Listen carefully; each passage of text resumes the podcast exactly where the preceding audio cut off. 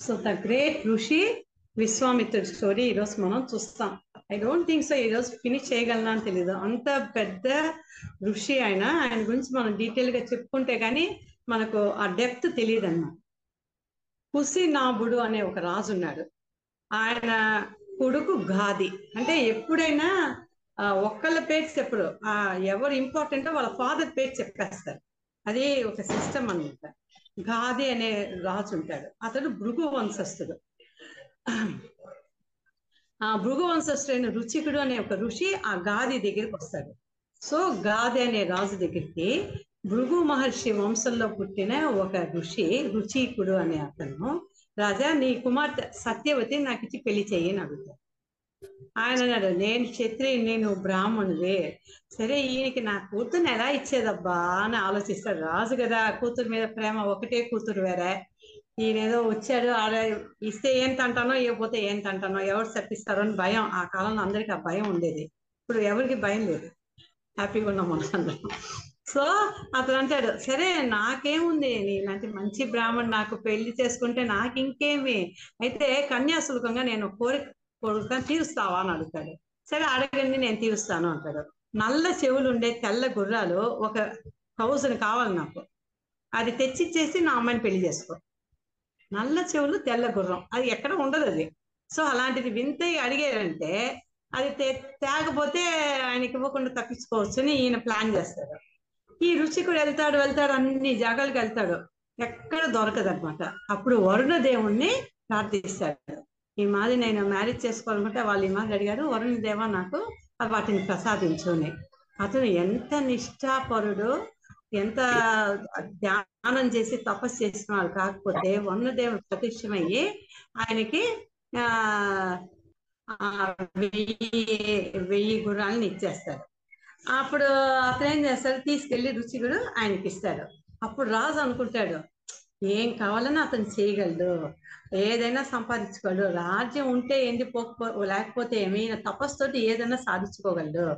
అందువల్ల నా కూతురిచ్చి పెళ్ళి చేసిన సేఫ్ అనుకొని చెప్పి ఆయన పెళ్ళి చేసి ఇచ్చేస్తాడు. ఈ రుచి కూడా ఆశ్రమానికి వెళ్ళిపోతాడు పెళ్ళంతో హ్యాపీగా ఆశ్రమ ధర్మం గృహస్థ ధర్మం అన్ని పర్ఫెక్ట్గా అన్ని చేస్తాడు అనమాట చేస్తున్నాడు చేస్తున్నాడు జాలీగా గృహస్థ ధర్మంలో ఉండిపోయినాడు.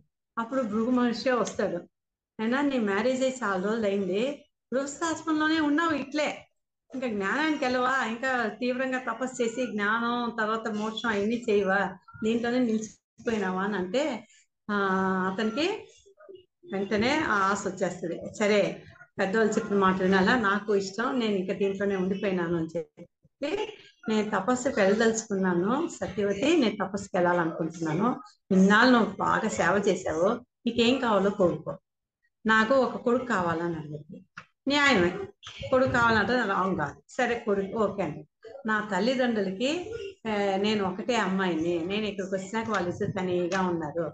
వాళ్ళకు ఒక కొడుకు నాకు ఒక కొడుకుని నాకు ఇవ్వాలని ప్రార్థన చేస్తే. ఆ, అంటే అన్నాక సరే అలాగే ఇస్తాను అని చెప్పి. సో మనకి ఇది తెలియాల. ఎందుకంటే విశ్వామిత్రుడు పరశురాముడు గురించి చాలా మందికి డౌట్స్ వస్తుంది. నేను క్షత్రియుడు కదా. ఆయన బ్రాహ్మణుడు కదా. వై? డిఫరెంట్గా ఉన్నారు ఇద్దరు అని. రాజుగా ఉండి సన్యాసి అయినాడు ఆయన సన్యాసిగా ఉండి రాజులాగా అందరినీ చంపాడు. వాట్ ఈస్ దాని బిహైండ్ స్టోరీ అది తెలిస్తే మనం డౌట్ రాదు. అందుకే నేను ఫస్ట్ విశ్వామిత్ర స్టోరీ నేను తీసుకున్నాను. ఆ ఓకే అని చెప్పి అతను ఏం చేస్తాడు? బ్రహ్మ రాజ మంత్రాలని రెండు మంత్రాలని స్మరణ చేసి రెండు అన్నపు ముద్దాన్ని సృష్టిస్తాడు. సృష్టించి మా దాన్ని మంత్రపూర్వకంగా భార్య చేతికి ఇచ్చి ఇది నువ్వు తినవు బ్రహ్మ జ్ఞాని నీకు ఇస్తారు ఇంకొక ముద్ద ఇస్తారు ఇంకొక రౌండ్గా ఉండే ఒక అన్నం ముద్ద ఇచ్చి ఇది మీ తల్లికి ఇవ్వు. ఆమెకు చక్రవర్తి లక్షణాలు కలిగిన మంచి క్షత్రియుడు సుక్షత్రియుడు. అంటే క్షత్రియుడిగా పుట్టడం కాదు. అందుకే బిడ్డ కావాలని కోరుకోకూడదు. మంచోడు కావాలని కోరుకోవాలి. అదే దేవుణ్ణి అడుగుతారు వీళ్ళు. నాకు బిడ్డ కావాలా? నాకు బిడ్డ కావాలా? నాకు మగ బిడ్డ కావాలా? మనకి ఏం ఉండాలని అడిగారు వీళ్ళు. అడగరు. ఆడు ఒకడు ఒక ముత్యం పుడతాడు. ఏడు తరాలు వీళ్ళు సంపాదించింది మొత్తం ఖాళీ చేసేస్తాడు వీళ్ళు దేవుని మేము ఇంత కోరుకుంటే ఇలాంటి వాడు పుట్టాను ఎలాంటి వాడు కావాలని నువ్వు అడిగావా? అది మర్చిపోతారు జనాలు అందరూ. అందుకే కొంచెం మినిమం జ్ఞానం మనకు ఉండాలి. ఏం అడగాల ఎట్లా అడగాల అని. ఆయన అడిగింది ఇచ్చేస్తాడు. నువ్వు సిన్సియర్గా అడిగితే అది జరిగి చాలా ఫ్యామిలీలో మనమే చూస్తున్నాం. అది వదిలేయండి. అతను ఏం చేస్తాడు? సుక్షత్రియుడు పుట్టాడు అని చెప్తాడు ఆయన భార్య వాటిని తీసుకొని పొరపాటున ఆమెకి ఇచ్చింది తల్లికి తల్లికి ఇచ్చింది ఆమె భోజనం చేసేస్తారు తినేస్తారు తరువాత ఆమె తప్పు తెలుసుకుంటే సరే మా అమ్మకి అది కదా ఇచ్చింది నేను తినేసాను నాకు ఇచ్చింది మా అమ్మకి ఇచ్చాను. తినేసామని ఆయన దగ్గర పోయి క్షమించండి స్వామి నేను ఈ మాదిరి పొరపాటున అమ్మకి ఇచ్చింది నేను నాకు ఇచ్చింది అమ్మ తినేసాం. అతను నవ్వుతాడు. నీకు క్షత్రియుడు పుట్టాడు. సుక్షత్రియుడు పుట్టాడు మీ అమ్మకి ఇస్తే నువ్వు తిన్నావు. అతను మహాక్రూరుడు అవుతాడు. అతడికి నీ గర్భంలో కాక మీ అమ్మ గర్భంలో పుట్టుంటే సుక్షేత్రుడు అయిండేవాడు. కానీ నీ గర్భంలో పుట్టినాడు క్రూరుడుగా పుట్టాడు ఆ ఏదో అతనికి ఒక విచార వికార లక్షణం ఉంటుంది. విధి అలా ఉంది ఏం చేస్తామంటాడు. మహాత్మా ఆ అమ్మ మన లేడీస్ ఉన్నారే ఇంటెలిజెంట్ ఫెలోస్ అండి. ఆ కాలం నుంచి ఇంటెలిజెంటే ఇప్పుడు చెప్తాం చూడండి. ఆ మహాత్మ నాకు సుపుత్రుని నేను కోరుకున్నా. నేను క్రూరుడిగా పుట్టి నేను ఎట్లా సహించేది? నాకు వద్దు నాకు మంచోడే పుట్టేటట్టు నాకు వరం ఇవ్వు. ఆ? వాడి కొడుకు ఓ క్రూరుడైనా నేను పట్టించుకోను. నా కొడుకు మంచోడు ఉంటే చాలు. వాడి కొడుకుని వాడు చూసుకుంటాడు. అది మాత్రం నాకు వరం ఇయ్యి అంటాడు. ఆయన నవ్వేసి ఓ నీకు మంచి కొడుకు కావాలా? నీకు దుఃఖం ఉండకూడదు. కొడుకు దుఃఖం వచ్చినా పర్వాలేదు. అది ఆ మీనింగ్ సరే అని చెప్పి అలాగే అని చెప్పేసి ఆయన వరం ఇచ్చేసి ఆయన పాటికి ఆయన వెళ్ళిపోతాడు బిచ్చుడు అందుకని సత్యవతికి ఎవరు పుట్టారు జమదగ్ని. మంచోడు. మంచి జమదగ్ని మహారాజు కథ మనం వినున్నాం. ఎందుకంటే పరశురాముడు వల్ల. జమదగ్ని కొడుకు ఎవరంటే పరశురాముడు. క్షత్రియ లక్షణం క్రూర స్వభావం. శౌర్యం ఆయన లక్షణం దయాదాక్షిణ్యం ఉండదు.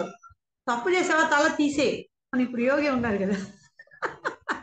Uttar Pradesh chief minister. ఏ మాట్లాడురా మా చేస్తాం. లేదా నేను చూసుకుంటాను అంటాడు. ఆ రకం అనమాట ఆ ఆయన దయాదాక్షిణం ఉండదు. పూర్వ లక్షణం ఉంటది తేజస్విగా ఉంటాడు. సత్యవతి తల్లికి ఎవరు పుట్టారు ఈమె బ్రాహ్మణుడు కావాలా మంచి జ్ఞాని కావాలా అనే దాన్ని వాళ్ళ మదర్ తినేసింది.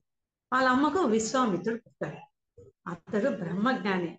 ఆయన కూడా ఫస్ట్ రాజలక్షణాలు ఉంటది. తర్వాత వశిష్ఠుడితోటి వైరం పెట్టుకొని తర్వాత బ్రహ్మ జ్ఞాని అవుతాడు ఎలా వైరం పెట్టుకున్నాడు?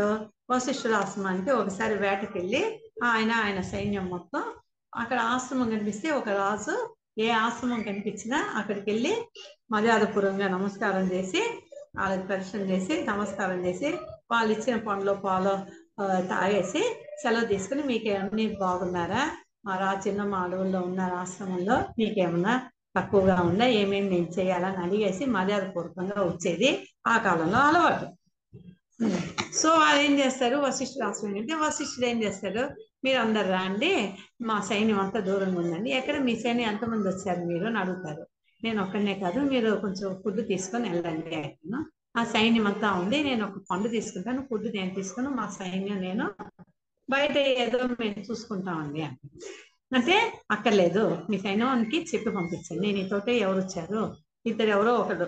రాజుకి సేఫ్టీకి సేఫ్ గార్డ్స్ వస్తాయి కదా. ఇప్పుడు వీళ్ళు వస్తున్నారు కదా గన్స్ పెట్టుకొని. ఆ మాదిరి రాజు పక్కన ఒకళ్ళు ఇద్దరు ఉంటారు. ఒకళ్ళని పంపించి మొత్తం అందరు రండి మీ అందరికి నేను భోజనాలు ఇక్కడే అరేంజ్ చేస్తాను అంటారు. స్వామి ఇంత జనాలు ఉన్నారు. పర్వాలేదు అంటారు. సరే అని చెప్పేసి ఆయన ఏం చేస్తారు? అందరి జనాల్ని తీసుకొని వస్తారు తర్వాత అతను ఏం చేస్తాడు అందరినీ రమ్మని చెప్తాడు వశిష్ఠుడు. అందరు రా ఈ విశ్వాంతుడికి ఆశ్చర్యం. ఇంతమందికి ఇలా ఎలా మేనేజ్ చేస్తారు చూడాలని. అందరు వస్తారు వాళ్ళ శిష్యులు ఆ, గిన్నెలు గిన్నెలుగా తెచ్చి ఏంటి విందు భోజనం. పెళ్ళి భోజనం లాగా షట్రోపశత భోజనమా చూడండి ఆ పొలం కూడా రాలే. ఆ ఆ మాదిరి బ్రహ్మాండంగా. అంతా ఇంత వీళ్ళు ఎప్పుడు లైఫ్లో తినని మాదిరి అంత బ్యూటిఫుల్గా చాలా ఫుల్ ఆకు మంచిగా అందరికి భోజనాలు పెట్టారు. ఆయనకి రాజు కదా. ఒకరిని పిలిచి ఇవన్నీ ఎక్కడి నుంచి వస్తున్నాయి చూసిరా? ఇప్పుడు ఇప్పుడు మనం వచ్చాము ఈయన ఎప్పుడు వంటలు చేశాడు ఎప్పుడు ఇన్ని తెప్పించాడు ఇన్ని చేయాలంటే ఎంతో టైం పడుతుంది. ఆయన రమ్మన్నాడు కూర్చోమన్నాడు అందరికి ఇచ్చేసాడు భోజనం పెట్టేశాడు. ఇంత జనాలకి ఈ హౌ ఇట్ ఈస్ పాసిబుల్ అట్లా అని చెప్పి అనుకొని ఆయన పంపిస్తాడనమాట. పంపిస్తే ఆ లోపలికి వెళ్తే అక్కడ కామధేను ఉంటుంది. ఒక ఆవు. వీళ్ళు ఒక్కొక్కటి ఆ కామధేను దగ్గర నుంచి ఆమె ఆమె కామధేనుల నుంచి ఒక్కొక్కటి వస్తూ ఉంటుంది. ఆ గిన్నెలు గిన్నెలు తెచ్చి వీళ్ళు వడ్డిస్తూ ఉంటారు. వీళ్ళు రాజుగారి దగ్గర చెప్పేస్తారు. ఓహో అదే ఆయన ట్రిక్ సరేలే అనుకుంటారు. భోజనం అంతా అయినాక అందరు సైన్యం అంతా పంపించేసి స్వామీజీ ఆ, మహర్షి మీరు ఇచ్చిన భోజనం చాలా బాగుంది. ఇంత విందు భోజనం మేము ఎదురు చూడలేదు. ఎప్పుడు ఇంత టేస్ట్ ఇంత ఇలాంటి భోజనం మేము ఎప్పుడు చేయలేదు. అండ్ మా కృతజ్ఞతలు. మేము ఇప్పుడే మా కుతూహలంతో మా స- మా సైనికుని పంపించి చూడమంటే ఒక ఆవు దగ్గర నుంచి ఇవన్నీ వస్తుందంట. సో మాకు సెలవు ఇప్పించండి. మేము పోయేటప్పుడు మీరు ఆ ఆవును కూడా మాకు ఇచ్చారంటే మా దేశంలో ప్రజలందరికీ ఉపయోగపడే మాదిరి ఆవు దగ్గర నుంచి ఆహార పదార్థాలు తీసి ఎవరు కష్టం లేకుండా నేను చూసుకుంటాను. కొంచెం దాన్ని కూడా మాకు ఇస్తారా అని రిక్వెస్ట్ చేస్తారు. ఆయన నవ్వుతారు. ఇది కామధేను అమ్మ. ఇది నేను ఇవ్వను వల్ల కాదు. కామధేనుకి పుత్రిక. ఆ ఇది దేవు నా నా ఆశ్రమంలో ఉంది. అది ఇక్కడ ఆశ్రమంలో ఆశ్రమవాసులందరికీ తీరు దీనికోసంగా అది ఉంటుంది. అందుకని అది ఇవ్వను వల్ల కాదు అంటే అది ఎట్లా ఇవ్వరు అని చెప్పి వాదిస్తారు. రాజ్యంలో ఉంటే ఒక రాజు దగ్గర ఉంటే ఎంత మంచిది అని చెప్పి చాలా విధాలుగా కన్విన్స్ చేస్తాడు అతను నవ్వేసి కుదరదు అంతదా అని చెప్పేస్తాడు కోపంగా వెళ్ళిపోతాడు సైన్యాన్ని తీసుకొని వెళ్ళిపోతాడు వెళ్ళి మంత్రులందరితోటి బాగా ఆలోచించి ఆయన ఒప్పుకోకపోతే ఏమైంది? ఎవడో ఎవరో ఒకడు ఉంటాడు కదా రాజుకు తాళం కొడతా ఒకడు.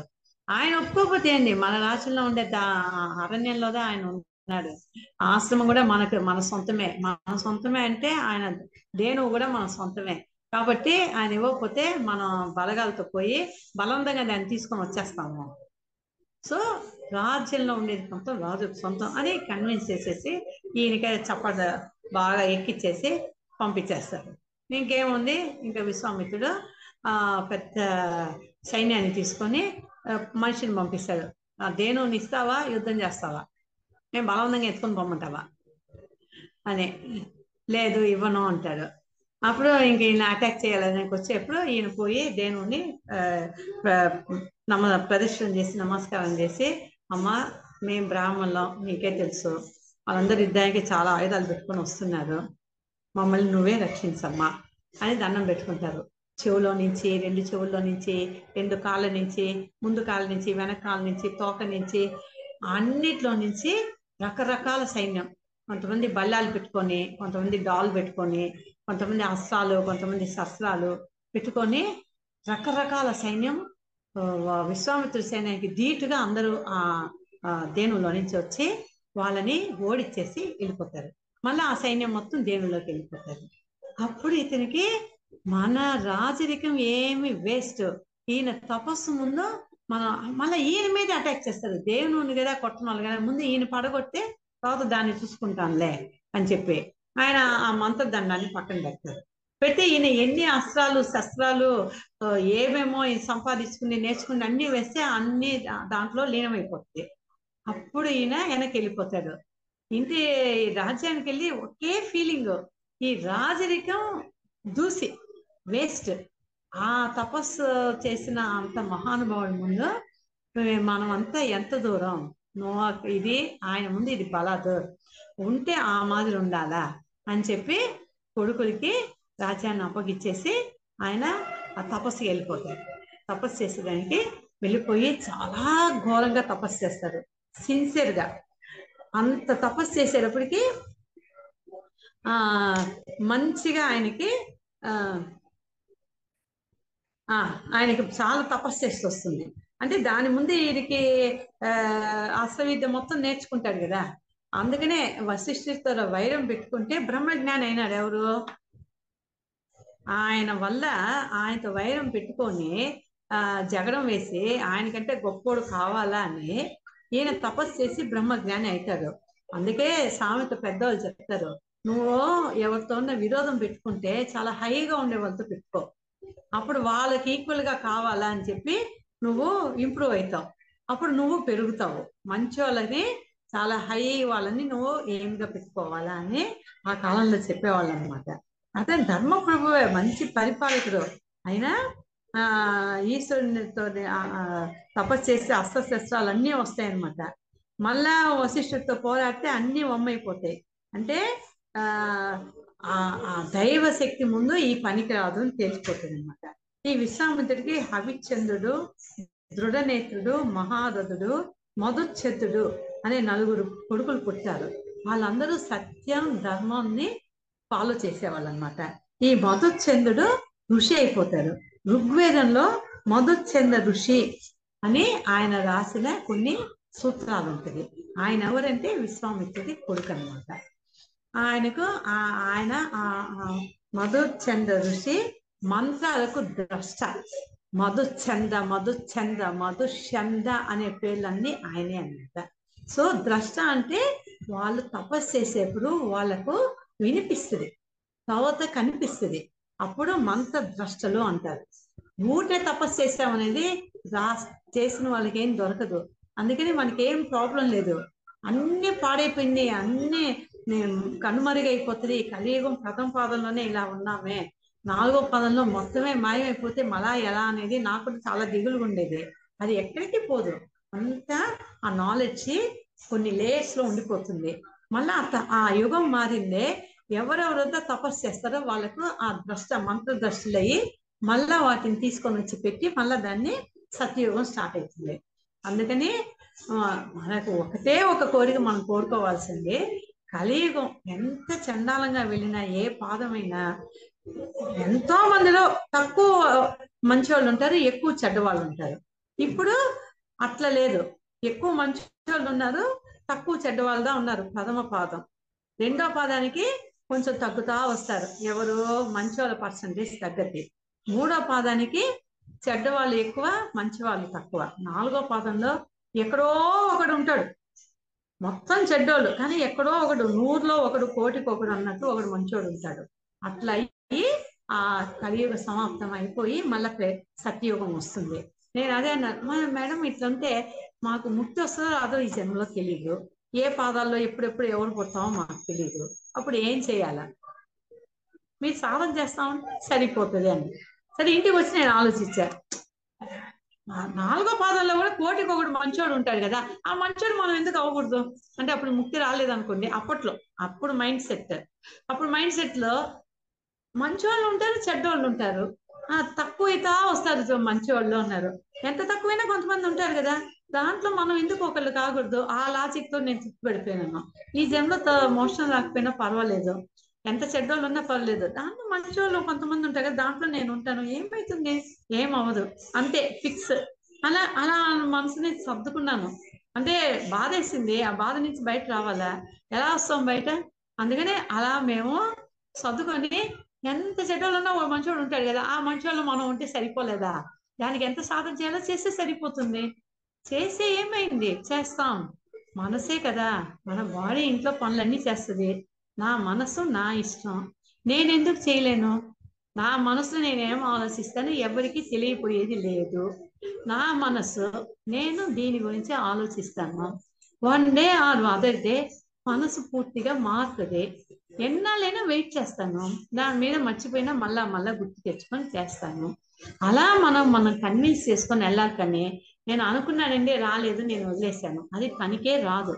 స్పిరిచువాలిటీ అంతే కదా గాసిప్ ఫాస్ట్గా ప్రసారం అయిపోద్ది. ఒక మంచి విషయం ఎప్పుడో ఒకడు చెప్తాడు. అదేదో మంచి చూశానండి అని. అదే ఏదైనా కుప్పు చూస్తుంటే నీకు తెలుసా? నీకు తెలుసా? పలానా జగల జరిగిందంట. నీకు తెలుసా? నీకు తెలుసా? ఈ మాది మంచిది చెప్పారంట అని చెప్తారా ఎవరన్నా? వినేవాళ్ళు ఎవరు లేరనుకోండి అది వేరే సంగతి. కానీ మనం చె- చెడు తొందరగా ఫాస్ట్గా మూవ్ అయింది మంచి చేయాలంటే ఎన్నో అడ్డంకులు. కానీ చేస్తా వెళ్తాం. గుర్తొచ్చినప్పుడల్లా గుర్తు తెచ్చుకుంటాం. చేస్తాం. అని మనం కన్విన్స్ అయ్యి మనం ఆ అది వదలకుండా మనం సాధన చేయాలి. సాధన అంటే కూర్చొని వన్ అవర్ మేము చేయలేమండి. ఎవరు చేయమన్నారు? చేయొద్దు. ఫైవ్ మినిట్స్ చేయండి టూ మినిట్స్ చేయండి అప్పుడప్పుడు చేయండి. ఆ తర్వాత మెల్లగా మీకు మనసుకు వచ్చి మీరే దాన్ని పెంచుకుంటా వెళ్తారు. వీలైనప్పుడల్లా గుర్తు తెచ్చుకోండి నేను పనిచేస్తుంది నా బాడీ ఏదో ఆలోచనలు వచ్చింది దీన్ని ఎందుకు ఆలోచించకూడదు అని అనుకోండి. అవన్నీ చేస్తే ఏం లేదు డెఫినెట్గా అందరి వల్ల అవుతుంది అని భగవాన్ చెప్తున్నారు భగవద్గీతలో. సో ఇంకొక టెన్ మినిట్స్ ఉంది. విశ్వామిత్రుడు ఇంకొక స్టోరీ కూడా చూసేస్తాం. అన్నీ చెప్పలేనని అనుకుంటున్నా పది నిమిషాల్లో. ఇక్ష్వాకు వంశుడైన త్రిశంకుడు త్రిశంకు స్వర్గం మనం విన్నాం కదా? త్రిశంకుడిది వినాల్సిందే మనం. అంటే ఒక తపశక్తితోటి ఒక మనిషి ఒకళ్ళ శక్తితోటి వెళ్ళినా దానికి ఎన్ని కష్టాలు వాళ్ళకి ఏమేంటి అని జరగద్ది మనం తెలుసుకుంటాం. త్రిశంకుడు అనే రాజు సశరీరంగా స్వర్గానికి వెళ్ళలే అనుకుంటాడు. వాడికి ఎందుకో ఆ థాట్ వచ్చింది. ఈ శరీరంతో నేను స్వర్గానికి వెళ్ళిపోవాలని. నేరుగా వశిష్ఠుడి దగ్గరికి వచ్చి కాళ్ళ మీద పడతాడు. స్వామి స్వామి నన్ను స- నాకు నా బాడీ తోటి నన్ను పంపించు అంటాడు. అది సృష్టికి విరుద్ధం అమ్మా. ఈ శరీరాన్ని వదిలేస్తాం. నువ్వు సూక్ష్మ రూపంలో వెళ్ళాలి కానీ ఈ ప్రపంచంలో పుట్టిన ఎవరైనా శరీరాన్ని వదలాల్సిందే స్వర్గానికి పోవాలి అంటే అది కుదరదు అంటాడు. సరే అని చెప్పి ఆయన విశ్వామిత్రుడి దగ్గరికి వెళ్ళి నన్ను అమ్మ చేయించండి అంటాడు. విశ్వామిత్రుడు వెంటనే ఋత్వికులందరినీ పిలిచి ఒక యజ్ఞం చేయండి అంటారు ఆ ఋత్వికులందరికీ ఆ బ్రాహ్మణులు తెలుసు. ఈయన కాదన్నామంటే ఆయన మనకి శాపం ఇచ్చేస్తాడు. ఆయన చాలా తపస్సు చేసి సంపాదించున్నాడు తపశక్తి ఎందుకు వచ్చిన గొడవ? ఆయన అసలే కోపిష్టి అని చెప్పి ఆయన ఏం చేయమంటే అది సుప్పు సువం దర్భ ఎలా పట్టుకోమంటే అలా పట్టుకుంటారు. ఏ మంత్రం చెప్పంటే ఆ మంత్రం చెప్తాడు. వణుకుతే ఆయన చెప్పినవన్నీ టక టక టక చేసేస్తాడు. అప్పుడు ఒక యజ్ఞం చేస్తే దాంట్లో భాగాన్ని ఇంద్రుడిని పిలిచి ఇంద్ర ఈ హావి భాగం నువ్వు తీసుకో అంటే ఆయన వచ్చి తీసుకోవాలి. అది అప్పుడు రూల్ అన్నమాట. అప్పుడు దేవతలు వచ్చి తీసుకునేవాళ్ళు సత్యయుగం అంతా. ఆ దే అప్పుడు వాళ్ళు చుట్టించింది కరెక్ట్ సీజన్లో కరెక్ట్గా మనకు అన్ని జరిగేటట్లు వాళ్ళు మనకి అనుగ్రహిస్తారు. అందుకే వర్ణదేవుడు వాయుదేవుడు భూమాత అగ్నిదేవుడు ఆ ఆకాశం అన్నిటికీ దేవుళ్ళే మనకు. ఆ తర్వాత ఆవిర్భావం ఇంద్రుడు తీసుకో పిలుస్తాడు. ఇంద్ర ఇంద్ర వచ్చి తీసుకో అని. తీసుకుంటే ఆయన నా చెప్పింది చేయాలన్నమాట ఒకసారి పిలుస్తాడు ఇంకోసారి పిలుస్తున్నాను తీసుకుంటావా లేదా అని చెప్పి అడుగుతాడు. తీసుకోలేదు. అప్పుడు ఆ హవిస్సుని పక్కన పెట్టి దర్భ హవి దర్భలు ఉంటాయి చూసారా? అది ఒకటి చేతిలో పెట్టుకొని స్లోం చేతిలో పట్టుకోవచ్చు ఆకాశం మీకు చూపిస్తాడు.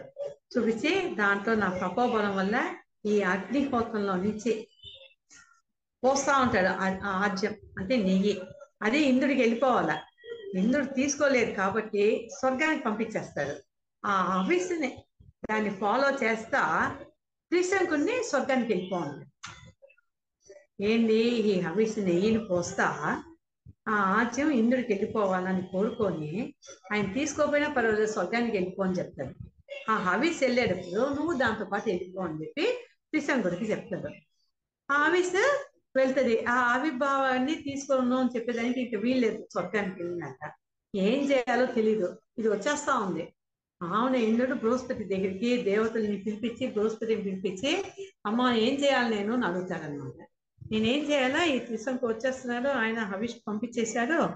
హవిష్ తోటి ఆయన ఆయన తపోబలం అమోఘం ఇది ధర్మం కాదు కదా. బాడీ తోటి ఎట్లా వస్తాడు? అని. అప్పుడు అంటాడు ఆ బృహస్పతి చెప్తారు. బృహస్పతి అంటే బుద్ధి కదా ఆయన గురువు కదా. విశ్వామిత్రుడు ఏం చెప్పాడు? విశ్వకుని స్వర్గానికి వెళ్ళు అన్నాడు కానీ ఉండు అని చెప్పలేదు. అందువల్ల ఆయన తపశక్తి బలం సరిపోతుంది వచ్చేదాకా. స్వర్గానికి వచ్చాక మనం ఆయన స్వర్గం నుంచి ఆయన కింద తోసేస్తాం అని చెప్తాడు. సో ఈ ప్లాన్ బాగుంది అనుకుంటారు అంతలోకే స్వర్గానికి వచ్చేస్తాడు త్రిశంకుడు. ఏది? హవిస్తో పాటు. ఆమె స్వర్గానికి వచ్చింది. అక్కడి నుంచి ఆ స్వర్గంలోంచి కిందకి తోసేస్తాడు త్రిశంకుడు ఏం చేస్తాడు? తలకిందులుగా మహర్షి విశ్వామిత్ర నన్ను రక్షించుని కిందకు వస్తా ఉంటాడు. అప్పుడు ఈయన చూసి ఆ ఏంది త్రిశంకు వచ్చేస్తున్నా? ఆగిపో అక్కడ అంటాడు. ఆగిపోతాడు. అప్పుడు కోపం నేను పంపిస్తే నా వెనక్కి పంపిస్తారా? ఎంత ధైర్యం అని చెప్పి కోపం వచ్చేసి క్రోధం రోషం నేనే ప్రజాపతిలాగా ఆయన తప్పబలంతో ఋషులు దేవతలు యక్షులు నక్షత్రాలు గంధర్వులు కిన్నెలు కింపురుషులు అన్నిటినీ సృష్టిస్తాడు అద్భుతమైన స్వర్గాన్ని అతను సృష్టించి స్వర్గంలో ఉన్న ఏ ఏం వస్తువులు ఉన్నాయో అన్ని ఇక్కడ రప్పించేస్తాడు. ఇక్కడ ఆయనే పెట్టేస్తాడు. సప్ స్వర్గంలో నుంచి చూస్తే సప్త ఋషులు ఎలా ఉంటారో అదే మంది సప్త ఋషులను కూడా ఆయన సృష్టిస్తాడు. నక్షత్ర మండలాన్ని కూడా సృష్టిస్తాడు. ఆయన తపోబలానికి దేవతలందరికీ సర్ప్రైజ్ అయిపోతారు. ఆ ఇంత తపస్స ఇంత తపబలం ఉంది ఏంటి? అని చెప్పి ఆ నా స్వర్గం ఈ స్వర్గం ముందు చిన్నదైపోతుంది అని చెప్పి ఆ అందరు వచ్చిన వాళ్ళందరూ దీనిదా ఇంకా ప్రదక్షిణాలు చేస్తారు. అంతే కదా ఎప్పుడైనా పాతది వదిలేసి కొత్త దాని మీద మోసం. మనకు కూడా అంతే కదండి. ఆ కొత్త మాల్ ఓపెన్ చేస్తే అందరం కొత్త మాల్కి వెళ్ళిపోతాం. పాత మాల్ని కొంచెం వదిలేస్తాం. కొత్తది చూద్దామని. ఆ అని చెప్పి ఇమిటేషన్. దాని దగ్గరికి అది జనరల్గా అందరికి వెళ్ళిపోతుంటారు కదా. అని అందుకని చెప్పి ఆ స్వర్గానికి ఇంద్రుడు లేకపోతే ఎట్లా అని ఒక ఇంద్రుడిని అప్సరసుల్ని అది కూడా సృష్టించేస్తారు. ఇదంతా అయిపోయినాక బ్రహ్మదేవుడు విశ్వామిత్రుడి దగ్గర వచ్చి ఇంతటితో ఆపు స్వామి ఇంకా ఆపయ్యా. ఇందుని సృష్టించావో నీ భక్తుడికి కావాల్సింది ఇచ్చావో నువ్వు ఎంత సంపన్ తపస్సంపన్నుడు అయినా కూడా స్వర్గాన్ని అడిగితే ఇవ్వలేదు. ఇవ్వలేను నేను ఇవ్వలేను. కానీ నువ్వు ఇచ్చేసావు. నీ తపస్సు అంత గొప్పది. అనంతమైంది. దాని ఫలితం లోకానికి భయంకరంగా ఉంటుంది. ఇంతతో ఆలో ఆపేసి శాంతించు అంటాడు. త్రిశంకుడికి నువ్వు ఇచ్చిన ఫలం ఇంకా చాలే. నీ వాడి పుణ్యం అక్కడికి సరిపోయింది. నీకు వాడి మీద అనుగ్రహం కంటే ఆ దేవతల మీద కోపం ఎక్కువ ఎన్ని చేసావు. ఇంకతో ఆపే బాబు అంటాడు. సరే అని చెప్పి త్రిశంక సొంతంలో ఇందుతో సహా అందరు ఉన్నారని ఆ ఆలోచించి శాంతించి అతను ఆపేస్తాడు. శాంతమైనాక ఆలోచిస్తాడు. నేనే ఇంత సా నా కోపం వల్ల నా మొత్తం సెలవు పెట్టేశానా? అయ్యయ్యో అని చెప్పి త్రిశంకు నువ్వు శాశ్వతంగా అక్కడే ఉండమ్మా అని చెప్పి పశ్చిమ దిక్కుకి వెళ్ళిపోయి పుష్కర తీర్థం. తెలుసా పుష్కర తీర్థం? అక్కడ నార్త్ ఇండియాలో ఉంది. బ్రహ్మదేవుడికి ఆలయం అక్కడే ఉంటుంది. అక్కడికి వెళ్ళి తపస్సు చేసి మళ్ళా అతను అతను బాగా తపస్సంపన్నుడు అవుతాడు దాన్నే బ్రహ్మ పుష్కరం అంటారు. అక్కడ బ్రహ్మకుండ్ ఉత్తరకుండ్ అనే దానికి పేరు.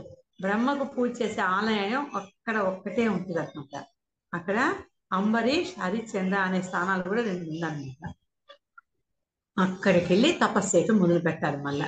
అంతటితోటి మనకు త్రిశంకు ఆ ఎపిసోడ్ అయిపోయింది. అంబరీషుడు ఇంకొక రాసు ఉన్నాడు ఆ అంబరీషుడు గురించి మనం నెక్స్ట్ వీక్ చూస్తాం. అంటే ఒకే వీక్లో హాఫ్ అన్ అవర్లో అయిపోతుంది అనుకున్నా కానీ ఇంకా అవ్వలేదు. విశ్వామిత్రుడిది చాలా లాంగ్ సో మనకి ఇప్పుడు దీంట్లో అర్థమైంది ఏంటంటే మన వల్ల ఏదన్నా కావాలంటే బాగా సాధించిన వల్ల అయితే అందుకని సాధన చేసేవాళ్ళు జ్ఞానంతో సాధన చేయాల? అప్పుడు కోపం రాకూడదు వాళ్ళకి. కోపం వచ్చి వాళ్ళు టంగ్ స్లిప్ అయిందంటే జరుగుతుంది పాపం. కోపంలో వీళ్ళేదో ఏదో తిట్టామనుకుంటారు వాళ్ళు ఏదో ఏదో కోపంలో వచ్చారులే అనుకుంటారు వెళ్ళిపోతారు. ఈ కాలం కూడా అందుకే మహాత్ములు చిరునవ్వుతో ఏదైనా వినేసి నవ్వుతా వెళ్ళిపోతారు. ఎంత విసిగిచ్చిన కోపంతో వాళ్ళైనా తిట్టే పాపం వచ్చిన వాళ్ళకి తగులుతుంది. కొంచెమైనా తగులుతుంది. విశ్వామిత్రుడు అంత తగులుతుందా అండి? తెలియదు వాళ్ళ వల్ల ఆ సాధన వల్ల వాళ్ళకి కీడు జరగద్ది. అందుకని ఎవరైనా ఈ లైన్లో ఉండే వాళ్ళని అందుకే చిన్మయ మిషన్కి వచ్చిందే మాకు ఫస్ట్ డే లెసన్ ఏంటంటే ఏ గురువుని నువ్వు అనకూడదు. ఏ రిలీజ్ నువ్వు తప్పు పెట్టకూడదు. వాళ్ళంతా గురువులు. వాళ్ళు సాధన చేసి ఒక లెవెల్లో ఉన్నారు. వాళ్ళని నువ్వు తిట్టే దానిపోయే దానిపోయే ఆ, దాన్ని దాన్ని తల్ల వేసుకున్నామంటారే ఆ మాదిరి అవుతుంది అందుకని ఎవరిని మనము దూషించకూడదు. అది నీ పక్కన ఉండే వాళ్ళు ఎంత భక్తి ఉందో ఎంత మెడిటేషన్ చేస్తారో మనకు తెలియదు. మన పక్కన ఉండేవాళ్ళు. డీప్ ఫ్రెండ్ అయితే తప్ప మిగిలిన హలో ఫ్రెండ్స్కి ఎలా తెలుస్తుందండి మనకి? వాళ్ళు ఏమన్నా స్పిరిచువల్గా ఉన్నారా? తెల్లాలేసి మెడిటేషన్ చేస్తారా? మనకి ఎవరికి తెలియదు. అందుకని పక్కన కూడా నువ్వు తిట్టవాక. చాలా క్లోజ్ అంటే సరదాగా ఉంటే తిట్టు. అందుకని తిట్టకూడదు అంటారు. వాళ్ళని అనవసరంగా తిట్టి వాళ్ళు చేసిన వాళ్ళు నచ్చే ఆ, చనిపోయిన జీవులు ఉంటే ఆ పాపం వాళ్ళకి అనుకొని ఉంటుంది. అదని వాళ్ళకి ట్రాన్స్ఫర్ ఎవరు తిట్టారో వాళ్ళకి ట్రాన్స్ఫర్ అయిపోతుంది. అదొక గొడవ ఉంది. అది ట్రూ అన్నమాట. పెద్ద మనం శంకరాచార్యులు మేము రామానుజాచార్యుల ఫాలోవర్స్ అండి. అందుకని శంకరాచార్య అంటే మాకు నచ్చదు. శంకరాచార్యులు ఇట్లా అట్లా తిట్టారు అనుకోండి సూపర్ వాళ్ళు. మొత్తం మొత్తం వచ్చి వీళ్ళ జ్ఞానం వచ్చే సంగతి కాదు కదా ఇంకా కిందకి వెళ్ళిపోతారు. మాకు శంకరాచార్యులు ఇష్టం అని చెప్పి ఇంకో గురువుని తిట్టారంటే వాళ్ళు గోయిందా? అందుకని ఎవరిని మనం అనకూడదు. అందుకని కోపం తగ్గాల. కోపం తగ్గితే ఏమొస్తుంది? కోపం క్రోధం లోభం మద మాత్సర్యం అన్ని పోద్ది. రోషం. ఆ తర్వాత నన్ను అన్నాడు అని చెప్పి కోపంతో రివెంజ్ తీసుకోవటం. అన్ని పోతుంది కదా. అందుకే తన కోపమే తన శత్రువు అని తెలుగులో ఒక నానుడి ఉంది సో మనం ఈ రోజు నేర్చుకోవాల్సింది అంతా తపస్సంపన్నుడు. బ్రహ్మ అంత జ్ఞాని. ఏం చేశాడు? పోయింది ఆ తపస్సు మొత్తం ఖర్చు పెట్టేసి అడ్డాడే రియలైజ్ అయ్యి తపస్సు చేసుకోవడానికి వెళ్తాడు. అతను పట్టు వదలడు. సరే పోయింది. ఇంకా నాకు ఇంతే మళ్ళీ నేను రాజ్యానికి వెళ్ళి నేను దర్జాగా ఉంటా. మళ్ళీ చూసుకుంటాం. పైజంలో అనుకోడు మళ్ళా నేను సాధించాలా? బ్రహ్మ ఋషి పదవి అని చెప్పి మళ్ళా తపస్సుకి వెళ్తాడు. మళ్ళా అయితేనో దేనికి టెంప్ట్ అయినాడు అని నెక్స్ట్ వీక్ మనం చూస్తాము. ఓం पूर्णमदः पूर्णमिदं पूर्णात् पूर्णमुदच्यते, पूर्णस्य पूर्णमादाय, पूर्णमेवावशिष्यते। ॐ शान्ति शान्ति, शान्तिः। हरिः ॐ श्रीगुरुभ्यो नमः। हरिः